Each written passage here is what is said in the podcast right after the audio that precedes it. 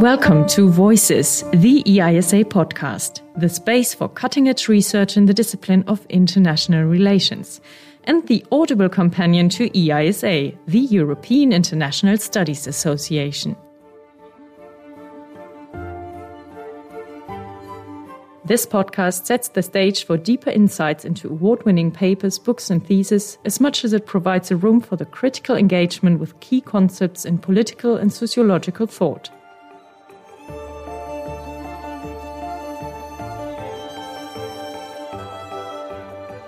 Voices, the EISA podcast, feeds your reading lists, makes cutting edge IR research audible. Hello and welcome to Voices, the EISA podcast. My name is Judith Koch and I'm delighted to be hosting yet another Voices episode. Today we continue digging into Marxist theory, precisely into uneven and combined development, short UCD, an idea that originated in the writings of Leon Trotsky, most explicitly in the opening chapter of his History of the Russian Revolution of 1932. Over the past almost two decades, UCD has gained considerable attention both within IR and historical sociology. It has ever since drawn remarkable attention as UCD aims to incorporate the international into social theory and tries to make sense of nonlinear forms of development. UCD has thus been deployed and rethought to address various problematiques in IR, ranging from anarchy to the rise of capitalism, pre modern society, non Western modernities, and Eurocentrism. The latest wave is opening up multiple new directions, including ecology, literary theory, science fiction, colonial state formation, liberation philosophy, and temporal ideologies, just to name a few. UCD was introduced into the discipline of IR at the 1995 Deutscher Memorial Lecture by Professor Justin Rosenberg, who until today is one of the, if not the most groundbreaking thinker in UCD. Justin Rosenberg is Emeritus Professor at the University of Sussex. He decisively established UCD as a major ongoing research program in IR and finds himself among the largest concentration of researchers on UCD until today in the IR department at Sussex. What more is there for me to say than that I'm more than honored to welcome you, Justin Rosenberg, as my today's guest. A very warm welcome to you, Justin. Hello. Hi, Judith, and thanks for having me on this podcast. It's great to have this opportunity to talk about UCD with you. Great, thank you. So, before we get into the theory of UCD itself, I would like to ask you, Justin, how you situate your own trajectory in the broader intellectual context of Marxist scholarship. You started out with a critique of realist and neo realist theories of IR.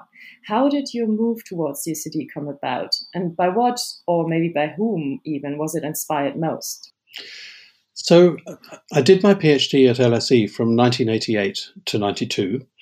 Uh, Fred Halliday was my supervisor, and he was already using historical sociology to open up space in IR for a non sectarian version of Marxism. But I also had an unofficial supervisor who was even more influential, actually. This was Simon Bromley, my friend from undergraduate days at Cambridge. It was Simon who first introduced me to social theory and who showed me how to appreciate Marx as a really deep social thinker. And that's why my PhD thesis, which became The Empire of Civil Society, was focused directly on Marx's ideas rather than going via Gramsci, which was the most popular Marxist approach at the time. So far as I know, The Empire of Civil Society remains the only monograph in English which uses Marx's core ideas, above all the social theory of value, to produce an alternative IR theory. And this meant that while I was writing it, I always felt somehow external to the Leninist and Gramscian and Wallersteinian currents which had previously defined Marxism in international relations. But having said that, my own thinking back then had one massive thing in common with all these other approaches. I assumed that we could reason from domestic social structures to explain geopolitical systems. And that meant that I thought that a theory of capitalism was more or less all you needed in order to understand modern international relations. And this is what changed when I found out about uneven and combined development. But it came about actually in quite a funny way, because when I finished my PhD, I imagined it as the first of two volumes. The second volume was going to reconstruct the history of capitalist international relations from the late 18th century onwards. And I was planning to do this by using an idea which I called combined and uneven development. And this was actually a rather conventional Marxist idea. First, capitalism, with its global expansion, combines the whole world into a single process of development. And then, of course, it reproduces at the international level the unevenness or inequality that it has already created within society. So I had no idea at this point that there was an actual theory of uneven and combined development, which was intellectually much more radical than this. But then what happened was that Empire of Civil Society, it was published in 1994, and it won the Isaac Deutscher Memorial Prize. Now, I was aware that Deutscher had written a three volume biography of Leon Trotsky, and I thought, well, this is the time to read it. So I did, and that changed everything. Because, of course, what I found there was not the theory of combined and uneven development that I'd been planning, but something actually much more interesting the theory of uneven and combined development. They sound very similar, but the difference actually is huge. Instead of being all about the impact of capitalism on international relations, UCD was all about the impact of international relations on the course of capitalist world development. And it turned out that this international dimension had made a huge difference that explained all kinds of otherwise paradoxical things, like why the socialist revolution had come not in the West, but in late developing Russia, why it had then spread only in third world countries, what that meant for the meaning of the Cold War, which had just ended, and so on. So I set all this out in a preliminary way in the Deutscher Memorial Lecture in 1995. And I think it's no exaggeration to say that my entire intellectual career since then has been about trying to get to the bottom of this simple idea of uneven and combined development. What makes it so powerful, and how can it realize its potential both in IR and beyond? Thank you. So obviously you div- diverted from CUD, combined and uneven development, and ever since, luckily, uh, stick to UCD. But you say, or you just said that UCD is a simple idea. Can you briefly set out what the theory of UCD is, which you found in Trotsky's writings? Sure. The key elements of this theory really are very simple, and I think you can summarize them in four basic steps. First, Trotsky's starting point was that modern capitalist development was internationally uneven. It began in different countries at different times, and as a result of this, countries at different levels of development then coexisted with each other in real time. The second step is that this coexistence produced two international factors which changed how these societies evolved, especially the late developing ones. And these factors were, of course, the whip of external necessity and the privilege of historic backwardness. The whip forced late developing societies to change course and industrialize if they wanted to keep their independence, and the privilege meant that because they were industrializing later, they could import ideas and technologies which had already been invented elsewhere without having to reinvent them for themselves. And these two international causes, the whip and the privilege led to a third step in the argument. They meant that there was no unilinear path which all societies had to follow. And this was not just because late developers could leapfrog stages by importing advances from other countries. It was also because when a semi feudal state imported the latest ideas from outside, they got combined with social arrangements and ideologies and technologies which belonged, as it were, to an earlier era. Now, Trotsky called this combined development, and he argued that it had produced a hybrid form of society with its own political dynamics, which could open up entirely new and unexpected political possibilities. And it was this that enabled him to predict a socialist revolution in Russia, even though that should have been impossible because Russia was not yet even a capitalist society. And this then leads to the fourth step, because by producing this revolution, international factors changed not only the course of development inside Russia, they also changed the shape of world history as a whole. Because, of course, Marx had predicted that the socialist revolution could happen only in the most advanced capitalist countries, and these events challenged any such unilinear theory of that kind.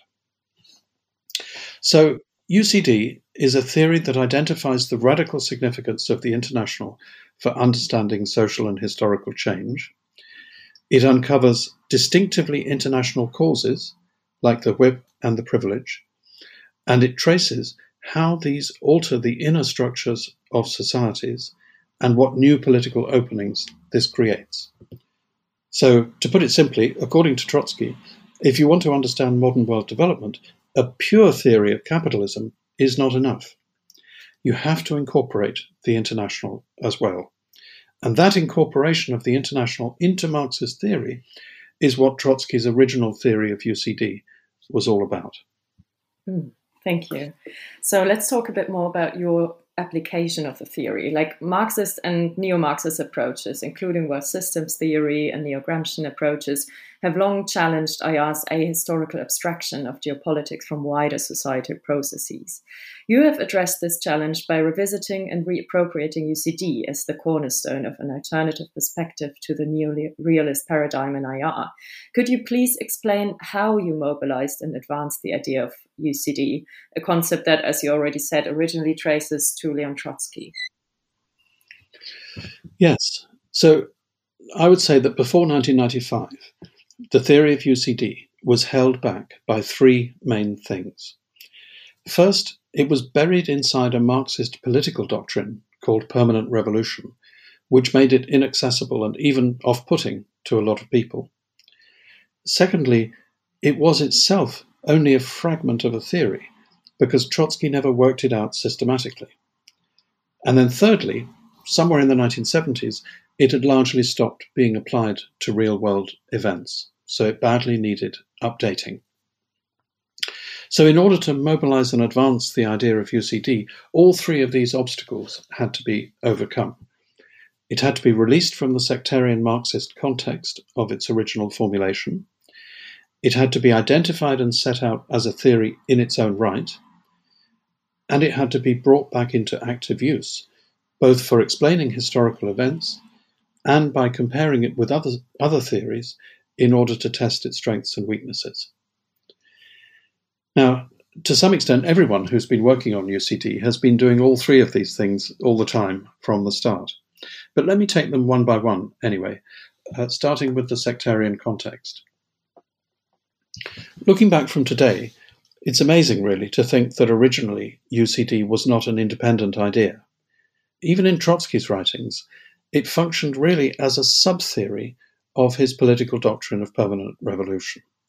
And maybe this is part of the reason that UCD has been so neglected, because not only is it half buried in hundreds of pages of political polemics, but also it comes with all the baggage of the Bolshevik Revolution and how it degenerated into totalitarianism.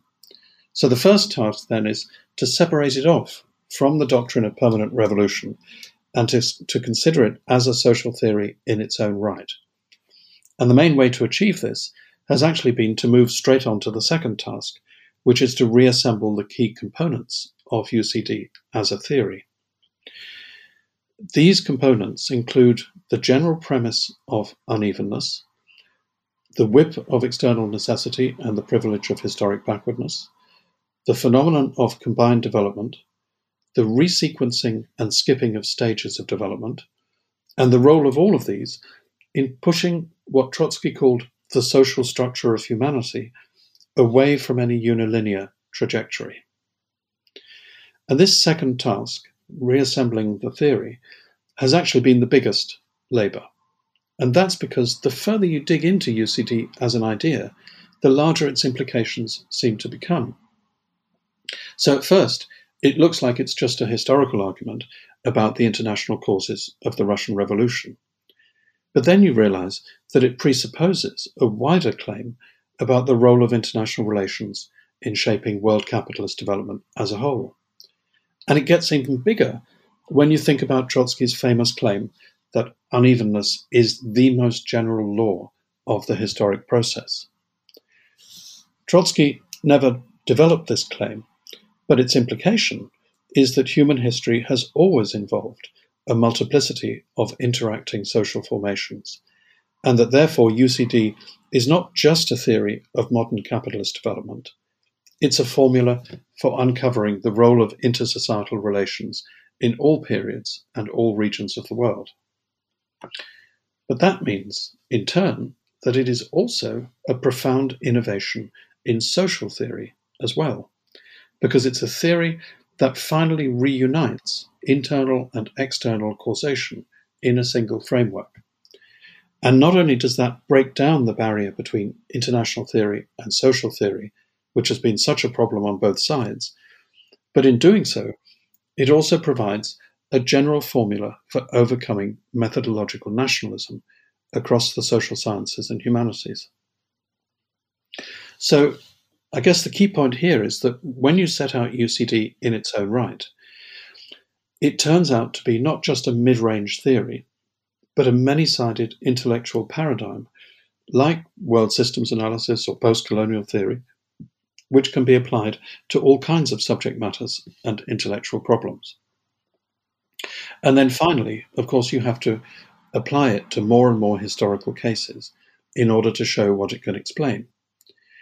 In my own work, this started with the Deutscher Memorial Lecture in 1995, which argued that UCD could provide a completely alternative understanding of the Cold War.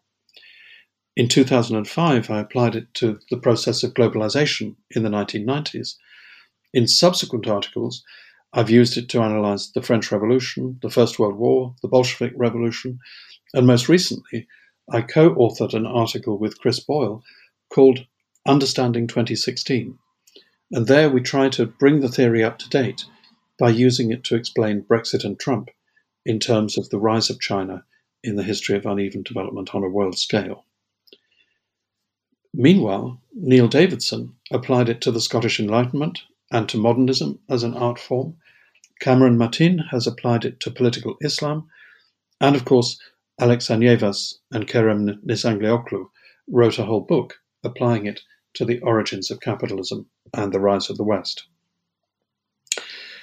And then finally, in the course of all this, UCD has also been advanced by using it to engage critically with other approaches, such as political realism, orthodox Marxism, post colonial theory, world systems theory, and so on. So by the end of this process, we have a version of UCD today which is no longer the exclusive property of revolutionary Marxism, which has been elaborated into a general social theory, which conceptualizes the international in a way that overcomes methodological nationalism, and which has been used to provide new explanations of events in many different historical periods. Great, thank you so much. So let's move on to the like the real merits of UCD as opposed to other Marxist approaches. So existing Marxist contributions have examined how capitalist development structures international relations. And UCD goes beyond this epistemological horizon by also examining the fact that there are several coexisting social formations that have influenced the form and politics of international capitalist development itself, as you just explained. You found in the principle of unevenness the most general law of the historical process, and thus the sociological origin of social and political multiplicity. So, what are the sociological impl- implications of this insight for the study of international relations? And what does UCD therefore allow us to understand that other Marxist approaches don't? I think I would say that the main implication for IR is that UCD brings a distinctive approach to international affairs, which we can call International Historical Sociology. According to this approach, Marxism was right to say that the emergence of industrial capitalism had incorporated the whole world into an interconnected process of development, and it thereby created what Trotsky called the social structure of humanity. But at no point has this structure been a homogeneous one. It has always been uneven and combined meaning that it comprises a multiplicity of societies of different kinds at different levels of development. And at every stage, it's not the pure logic of capital which explains things, but rather the actual configuration of different societies together with the social, political, and economic effects of their interaction. So, for example, the original Industrial Revolution dramatically widened the unevenness of world development because industrializing societies in Europe now coexisted with agrarian societies everywhere else. And the resulting power differential produced the global climax of imperialism in the late 19th century.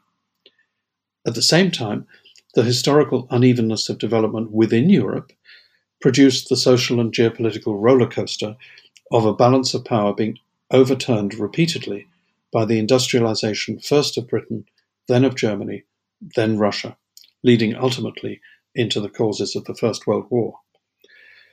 The interwar Twenty Years crisis cannot be understood outside the coexistence of liberalism, Stalinism, and fascism, all of which, again, reflected divergent political outcomes of a global process of uneven and combined development.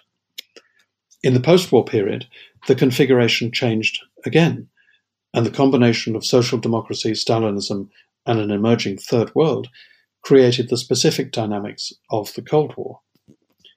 And finally, the post Cold War era has been called the age of globalization, but actually, I would say that it has been driven by the largest unevenness in the whole of modern world history, namely the historical intersection of neoliberal capitalism in the West with the flood of super cheap labor produced by the so called late, late industrialization of China.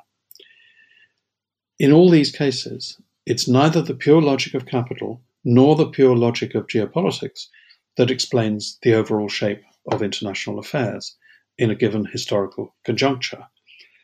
Rather, it's the way in which the global process of uneven and combined development configures and reconfigures the social structure of humanity. So, in other words, the sociological implication for the study of IR is that UCD incorporates the international dynamics of coexistence, interaction, and combination into a historical sociology of world orders. So, what about the implications for Marxism? Well, on the one hand, the good news is that it means that all those writers who argued that Marxism could not produce a genuinely international theory were mistaken, because UCD is all about the logics that arise from multiple coexisting societies. In fact, one might even say that it achieves the very thing that Kenneth Waltz claimed was impossible a non reductionist sociology of the international, in which second image and third image causal logics are integrated within a single theory. On the other hand, I guess this is the, the bad news, depending on your point of view, UCD also challenges Marxism to reflect much more critically on its own political practice. Why did Marxist Leninism degenerate into totalitarianism in both Russia and China? I think this question can be answered only by locating Marxism itself within the history of capitalism's uneven and combined development. Doing so comes with a high price, as I tried to spell out in a recent article called Trotsky's Error, because it means that we have to rethink the idea of revolution itself. But I think that's a price worth paying if the emancipatory promise of Marxism wants to have a future in the very different post Cold War world of today. Thank you so much for your answer. Um, as you said before, UCD makes ontological claims about the multilinear and interactive nature of social reality itself, which could potentially entail a radical revision of modern social thought. Would you already speak of an international turn in the humanities disciplines? And if so, how is this turn taken shape? Well, the IR debate on UCD has already been taken up in other, dis- other human disciplines, especially in geography, anthropology, development studies, history, and comparative literature. Whether this grows into a wider international turn, I guess we'll have to wait and see. But within IR, the materials for pushing it in that direction are also being forged in two main ways. First, there is a new generation of UCD scholars in IR. You can see them in the special issue on UCD published by the Cambridge Review of International Affairs in 2021, and they are very deliberately branching out into other fields like ecology, cultural history, science and technology studies, comparative literature, and even science fiction. So they are initiating the international turn from within IR. But secondly, there now also exists a kind of spin off from UCD, and that's the growing literature in IR on multiplicity. The Multiplicity Project began in 2015 uh, with the Carr Memorial Lecture, which was called International Relations in the Prison of Political Science. And in that lecture, I argued that the fact of societal multiplicity is the fundamental premise of IR as a discipline, and hence also the source of our contribution to the social sciences and humanities. And so I tried to work out what are the consequences of this fact of societal multiplicity for the nature of social reality in general. And in that lecture, I found five such consequences, and I do think they provide a kind of template for an international turn, because you can use them to uncover the international dimension of any subject matter. My hope is that the Multiplicity Programme will help this international turn by drawing in scholars from a wider spectrum, and that's certainly been happening. So in terms of broadening its base within IR and reaching out beyond it, I guess I would say yes, the international turn has already started. Great, thanks. That's again good news, but let's move on to the criticism that have been advanced against UCD.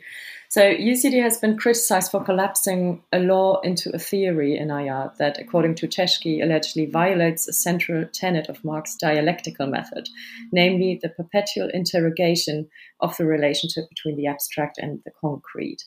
And moreover, Rioux has argued that UCD advocates a methodological positivism that explains more and more about less and less. Indeed, UCD has been applied to a range of very different phenomena, from the Mongol invasions, Chinese nationalism, pre modern Iran, and the First World War to Brexit and Trump, as you just said. How can UCD defend its explanatory power in the face of its transhistorical application to this variety of epochs, really? Okay, so I guess there are four big criticisms in there. That UCD collapses a law into a theory, that it's too general to say anything because of its transhistorical orientation, that it confuses the abstract and the concrete, and that it ends up endorsing a positivist methodology. So let me take those four one by one. The claim that UCD collapses a law into a theory is very important because if it's true, then UCD becomes a gigantic circular argument. But is it true? Let's just have a look. When Trotsky says that unevenness is the most general law of the historic process, he means that the history of human society has never been singular. It has always involved a plurality of social entities of whatever kind. So that's the law. It's not a causal claim, it's a descriptive generalization. Meanwhile, the theory is an argument about what follows from the law, namely, that societal multiplicity generates pressures and opportunities which force societies to combine with each other through interaction. And that means that social development cannot be understood in unilinear, internalist ways. It always has a dialectical international angle to it as well. And this is what the theory then enables us to grasp. But the theory is not collapsed into the law, it's what follows if the law obtains.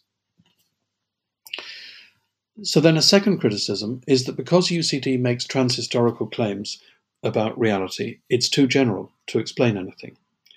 And this charge has become has come mainly from Marxist scholars. And in a way that's funny because Marxism itself is built upon transhistorical claims of exactly this kind mode of production, exploitation, even class struggle. All of these are transhistorical concepts. Marx and Engels even begin the Communist Manifesto by saying the history of all hitherto existing societies is the history of class struggle. How much more transhistorical can you get than that? But we don't accuse them of explaining everything and nothing. And that's because they then go on to show that class struggle takes radically different forms in different cases. And it's only by historicizing the concept for a given setting that we can apply it at all. And yet, it still plays a defining role in Marx's theory because it's this transhistorical general abstraction about the importance of class struggle or production that tells us where to look in order to find the key social relations in any given society. And it's the same with UCD. What uneven and, unevenness and combination mean will differ, often radically, from one historical situation to another. But what the concepts tell us is that they will always be present in some form because human history is intrinsically multiple and interactive. And our task then is to identify that particular form in a given case and to investigate the role that it plays in social order and social change. Now, I think this also um, begins to address the third criticism, namely that UCD has not properly thought through the relationship of the abstract to the concrete. Because actually, UCD writers have repeatedly argued that we need to distinguish carefully between three different levels of abstraction and how they relate to each other. There is the transhistorical general abstraction, which I've just discussed. Then there is UCD as a so called concrete abstraction, which analyzes how historical unevenness works specifically in the modern era of capitalist world development. And finally, there is UCD as a mode of conjunctural analysis. At this level, UCD analyzes individual events by looking at what Trotsky called the concrete correlations of different causes that intersect in any given historical moment. So, if you take my recent co authored article on Brexit and Trump, the argument there draws very self consciously on all three levels and how they interrelate. Now, of course, the argument that it makes may still be wrong in other ways, but I think the one thing that cannot be said is that it doesn't involve a perpetual interrogation of the relationship between the abstract and the concrete. And then finally, there is the criticism that UCD is based on a positivist method. Now, I think this criticism comes from a focus on my 2013 article on Kenneth Waltz and Leon Trotsky. And I think that narrow focus may actually be the problem with the criticism, because in reality, people have been reconstructing UCD through a variety of methods of concept formation. So in my 2000, 2006 version, I used the language of historical sociology. In my 2008 exchange of letters with Alex Callinicos, I used Marx's dialectical method from Chapter 1 of Capital. In 2013, I also made the case in terms of the philosophical premises underlying social theory. And in the same year, it's true, I did take up the language of Waltzian neorealism. But the point of that was not to embrace positivism. It was to, it was to show that the significance of UCD was so fundamental that it could even be articulated in the language of mainstream IR theory. It was a demonstration of the breadth of possible methods, not a restriction to positivism. Now, once again, all this doesn't necessarily mean that UCD fully succeeds as a theory, but if it fails, that's unlikely to be because it's positivist, or it's too general to say anything, or it doesn't attend to the abstract and the concrete, or it collapses a law into a theory. Because I think, on closer reflection, it seems that all of these criticisms can be answered. Great. Thank you so much for this, yeah, really convincing defense of UCD. But let's take a look at more current issues. What can UCD tell us about current crises and global conflicts? Let's take, for instance, the Russian aggression on, on Ukraine. The person of Putin is certainly not the only decisive mover of the conflict, as it's often portrayed in the media and in popular commentaries, but cannot be disregarded either. How would UCD explain then the causes of war in the context of individual agency? I think the short answer to that is that it would not, at least not like that. If major events really could be adequately explained in terms of individual agency, then there would be no need for social science. And UCD is very explicitly a social scientific theory which tries to explain things by reference to the coexistence and interaction of unevenly developed societies. So, how would UCD explain the Ukraine conflict? Well, two things appear obvious at the outset, and they both relate to uneven development and the whip of external necessity. First, power relations among societies are uneven not just across space, with some being stronger than others, but also across time, with powers rising and falling. And in this respect, the big story over the last 30 years in continental Europe has surely been the collapse of Russian power in the region and the eastward expansion of Western influence and power to fill the gap. Ukraine, as we know, was the big remaining population and territory in this process. And for well over a decade now, it has been the object of a tug of war between the two sides, which already broke out into military conflict in 2014. But secondly, uneven development also has a qualitative social dimension. Russia coexists with liberal democratic societies in the West, which represent a different principle of political legitimacy to the uh, autocratic character of the post Soviet Russian state. And as NATO and EU influence have spread eastwards, they have been accompanied by colour revolutions, which, on paper anyway, embraced the liberal democratic principle and threatened to provide a demonstration effect for regime change in Russia as well. In fact, both sides see the spread of the other side's principle, whether it's democracy or autocracy, as a threat to themselves. So the military threat is heavily overdetermined by a socio-political threat too. So in this, in this respect, we can see the Russian invasion of Ukraine as a new stage in Russia's attempt to control the uneven and combined development of post Cold War Europe. In a similar way, Trotsky said that Tsarist Russia tried to protect itself by blocking the spread of liberal re- uh, revolutions across Europe in the 19th century uh, using military interventions. Now, all this might sound like just another realist analysis, but there is, I think, a big difference. Unlike the political realists, Trotsky thought that the role of the international was not just a deterministic, tragic one that led to mass violence and war. He argued that through international interaction, capitalist development would combine with Russian society to produce a new and unique political dynamic. And this would lead to a completely unexpected possibility of collective agency and revolutionary change. That, if you like, was the political genius of UCD as a theory and how it connected directly to the question of agency in Trotsky's lifetime. So the question then is can we see any equivalent creative possibility arising from the current situation? I don't know.